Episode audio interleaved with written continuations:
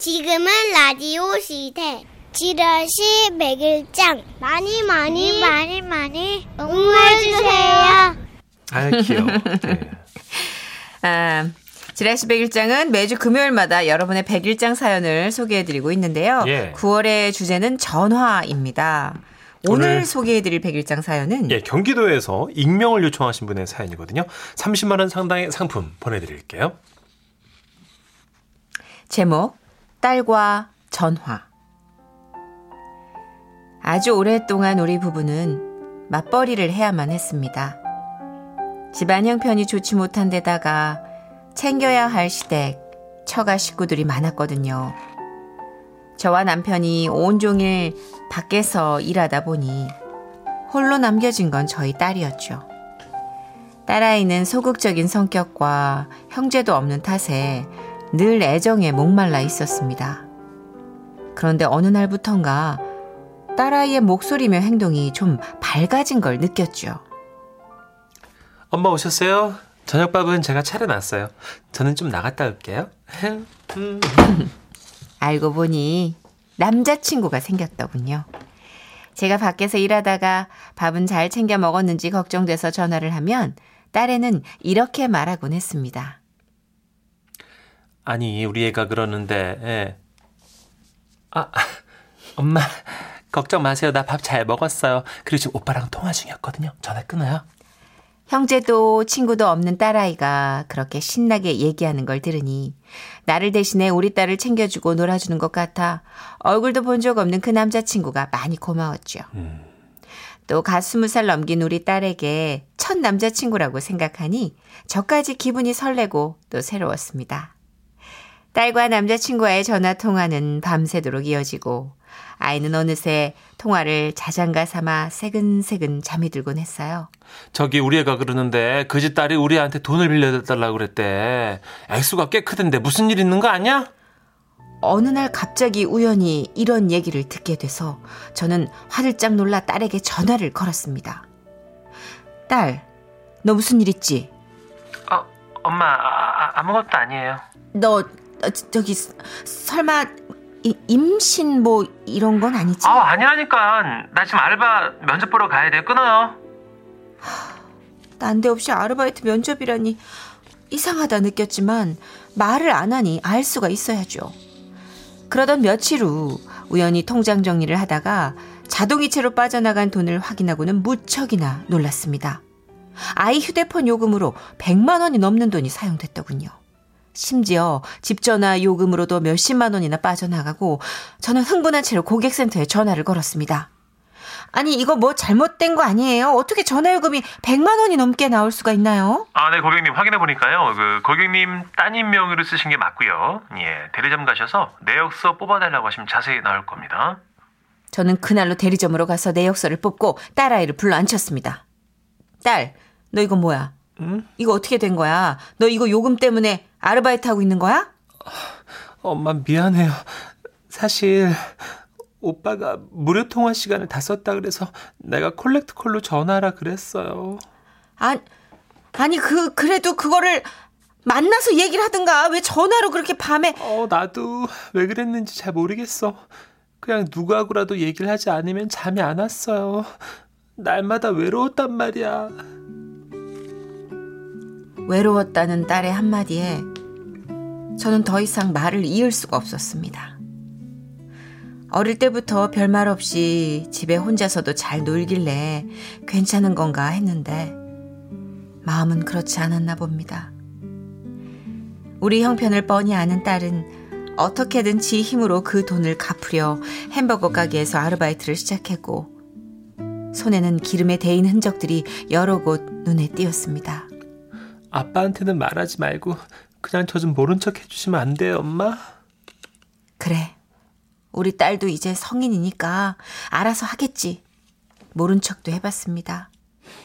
딸애가 일하는 아르바이트 가게를 지날 때마다 쩔쩔매고 있는 딸아이가 가슴 아팠지만 참으려 했죠. 그런데 그 남자친구라는 녀석이 우리 딸에게 돈도 꽤 빌려갔다는 사실을 알게 됐습니다. 그걸 알고 나니 연애도 전화통화도 같이 했는데 왜 우리 딸만 저렇게 고생하나 억울한 마음이 들더군요. 그래서 내역서에 있는 번호로 전화를 해보았죠. 지금 거신 번호는 없는 번호라는 멘트가 나오더라고요. 결국엔 그 남자아이 집이라 생각되는 번호로 전화를 걸어봤습니다. 웬 남자분이 받더라고요. 여보셔. 저는 자초지종을 설명하고 얘기를 이어갔습니다. 그래서 저희도 사정이 어렵고 또 아드님이 돈도 빌려갔다고 해서요. 아, 그 혹시 전화 요금을 조금이라도 부담을 같이 해주실 수는 없나 해서 전화를 드렸어요. 아이, 뭐, 빨갛지도 않은 소리야. 참. 그, 나는 모르는 일이고, 그 여자친구가 여러 명 있었던 모양인데, 다 끊고 군대 갔으니까, 제대하면 뭐 만나서 받아내시든지 말든지 알아서 하시고, 그, 참, 그렇게 억울하면 딸을 똑바로 키우든가, 참, 아유. 그 전화를 끊고 한동안 멍하니 앉아 있었습니다. 분한 마음이 가라앉고 나니 정말 내가 딸을 잘못 키운 걸까? 자책도 하게 됐죠. 하지만 햄버거 가게 유리창 너머로 바라보는 우리 딸은 자신의 일을 스스로 수습하려는 책임감을 가진 아이였습니다. 어서 오세요. 어, 엄마. 엄마가 나 알바는 데는 왜? 일 끝나려면 아직 멀었어? 어, 한 10분 있으면 끝나요. 엄마, 내가 햄버거 쏠까? 그럴까? 우리 딸이 만든 햄버거 한번 먹어보자. 잠깐만요. 그날 딸이 만든 햄버거를 먹으며 얘기를 꺼냈습니다. 엄마가 우리 딸 외롭게 해서 많이 미안해. 이 알바 그만두고 이제 공부해. 엄마가 쌈짓돈 적금 넣어둔 거 있어. 그거 해약하면 돼. 어, 엄마, 딸이 제 손을 잡고 이렇게 말하대요. 엄마, 미안해요. 그치만 내가 벌인 일이니까 딱 100만 원만 벌고 그때 그만둘게요. 그래도 이번 일로 나 정신이 번쩍 나는 것 같아. 이제 뭐 외로움 타거나 그러지 않고 열심히 공부할 거예요. 딸이 씩 웃는데 왜 그렇게 눈물이 나던지. 그날 딸의 손을 꼭 잡고 집으로 돌아오던 길이 지금도 잊혀지지 않습니다. 그 일을 폭풍처럼 겪은 후 딸과는 친구처럼 지내고 있어요. 시간 날 때마다 같이 요리도 하고 또 미용실도 가고 마음도 키도 훌쩍 자란 것 같은 딸아이의 뒷모습이 참 예뻐 보이는 요즘입니다.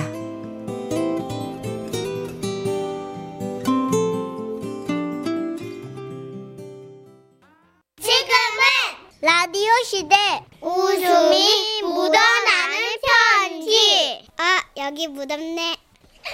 제목 가족이 약이다. 경북 경산시에서 배혜정님이 보내주신 사연입니다. 30만 원 상당의 상품 보내드리고요. 1등급 한우 등심 1000g 받게 되는 주간 베스트 후보 그리고 200만 원 상당의 안마자를 받는 월간 베스트 후보가 되셨습니다. 선현이 천식 오빠. 네. 매일 사연 듣다가 저희 집에도 재밌는 일이 생겨서 사연 올려봅니다. 예. 저희 아빠는 건강만큼은 어디 가서 빠지지 않는다는 자부심 하나로 살아오셨는데요. 어지간한 병은 집에서 약 먹고 견디고 그 흔한 입원 한 번을 해본 적 없으십니다. 그런데 몇 년 전 가족 단톡방에 아빠가 병상에 누워 계신 사진이 올라왔어요. 헉, 너무 놀라서 전화를 했죠. 아 그래 마 딸이가 아, 아빠야, 무슨 일이고? 갑자기 입원은 와 있는데. 아 아빠 이제 퇴원했다. 어? 벌써 태어난다고? 마 2주 전에 입원했다가 오늘 퇴원했쁘다. 퇴원 기념으로 그마 사진 한 방 찍어갖고 어 보낸 게 아이가. 아휴, 알고 봤더니요. 여름이었는데 차 안에 있던 물을 드시고 식중독에 걸리셨다는 거예요. 그렇게 이틀간 끙끙 앓다가 병원에 오자마자 입원을 하셨대요. 아빠, 아, 진짜 2주나 됐는데 왜 나한테 얘기를 안 했는데. 만났고 남사시럽고로 그 이번에는 그, 그 무신 자랑이라고. 병원은 또 못 갔다, 아이가. 아이고 됐다마 속 시끄럽고로 뭐 하려고 어 너가 엄마 한 명 있는 것도 엄청 시끄럽다고만. 그래도 그만 옆에서 도와주면 좋다, 아이가. 아이고야 말도 더럽게 안 듣는다 막 시중도 끌려갖고 네 아빠가 있잖아 이번에 있으면서 몰래 라면 끼리 먹고 이? 어이? 담배 피고 어? 아이고야 참말로 아빠, 담배 폈나? 아이고 시끄러워라 그 잔소리 그 쓸데없는 소리를 하고 있다. 다음에 입원하면은 뭐 내는 나 진짜 아무도 모르게 할 기다. 이렇게 아빠의 인생 첫 입원은 제가 알자마자 태어나는 걸로 끝이 났는데요. 아빠의 식중독 사건이 잊혀져 갈 무렵 오랜만에 엄마랑 수다를 떨려고 전화를 걸었는데요. 아이고 야 너그 아빠가 얘기하지 말라 했는데 너그 아빠 있잖아 병원에 입원했다 어? 뭐라고? 또 입원했다고? 와 얘기 안 했는데 또. 그 너그 아빠가 치즈 수술했는데 그 뭐 부끄럽다고 비밀로 하라 하더라 내보고도 병원에 모으지 말라고 그래도 가야지. 그대 오늘 태어난다 아 진짜 명색이 딸인데 맨날 맨날 태연 소식만 듣고 이게 너무한 거 아이가? 지금 뭐 딸 얘기할 때가 아니다 내는 와이프인데 못 가봤다 옆에서 뭐 시끄럽게 한다고 뭐 오지 말라 하더나 뭐라 하더나 참말로 아 지난번 식중독 사건으로 입원했을 당시 엄마의 잔소리로 치를 떨었던 아빠는 진짜 입원과 수술 퇴원까지요 혼자 씩씩하게 마치셨습니다. 그 일도 그렇게 마무리가 되는 줄 알았죠. 몇 달 뒤 온 가족이 모여 있는 명절. 외가댁에서 술자리를 가졌는데 그날따라 아빠가 술을 많이 드시더라고요.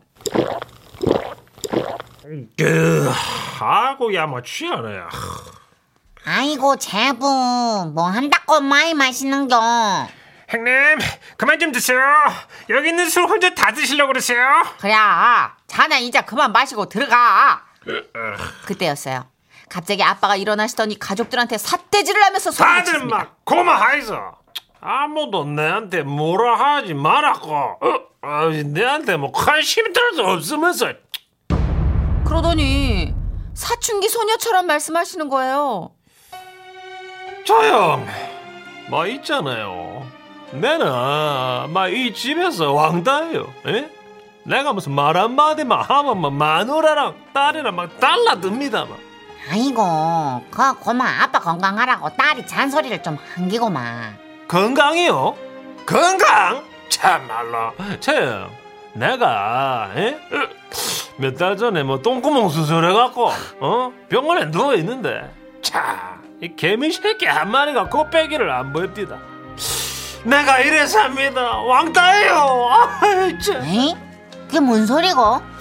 옆에 다른 환자들은 막 가족들이 와가지고 어, 화장실 물쪽도 해죽하고 하는데 내는 막 아무도 없어갖고 화장실 갈 때 간호사만 기다립니다. 백날 첫날. 얼마나 비참한지 아십니까? 내가 막 화장실도 몇 번이나 참았는데. 아빠가 저렇게 우는 소리를 하며 저렇게 이야기를 하시는 게 웃기기도 하고 한편으로는 안쓰럽기도 하고 그러더라고요.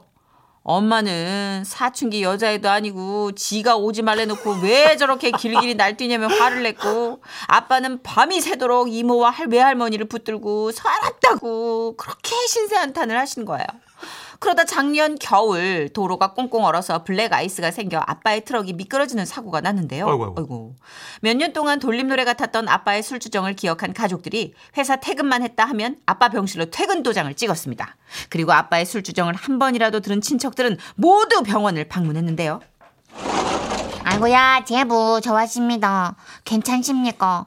이 웃자다가 일에 다쳤는겨 아이고야 왔나 아이고 내가 있잖아 막 달리고 있는데 도로가 얼어있는 게 안 보이는 기야 그래갖고 바퀴가 쌩 하고 도는데 막 내 놀래갖고 막 꺾어붙지 그래서 막 고마 옆에 가림막을 막 영화처럼 들이받으기라 아이고 저기 나 왔네 베스방. 아이고 나 여기 오느라 저기 무릎이 지금 아이고 나갔어 여기. 아우, 그나저나 자네 몸 괜찮은겨? 우측하다 다친 거요. 아 예 오셨습니까 그 도로가 얼어 있는 게 안 보이가 바퀴가 흩어져갖고 어, 옆에 뭐 살짝 박아십니다 아이고 이만하기 다행이고만 그러면. 형님 저도 왔어요 어라? 다들 와 계시네요 근데 어쩌다 이렇게 다치신 거예요? 아이고 아주 큰일이 날 뻔했더라고 아 도로가 얼었는데 바퀴가 헛돌아갖고 이래 됐었다 아휴, 그 뒤로도 이모들, 삼촌들, 조카, 고모, 이모 할머니, 사촌들까지 일주일 입원한 동안 병실이 비어 있는 적이 없을 정도로 들락날락 하셨습니다. 오는 사람마다 어떻게 다쳤는지 설명을 다 일일이 해주느라 아빠는 지칠 대로 지쳤지만 병문안 온다는 친구들 전화를 받으면서 그러셨어요. 아이고야 오지 마라 마. 여 가족들이 뭐 얼마나 들락거리는지 뭐 서 있을 곳도 없다. 내일은 장모님이 또 오신다 하고. 아이고야. 아무튼 아빠의 세 번째 입원은 가족들의 관심과 사랑으로 아름답게 퇴원할 수 있었습니다.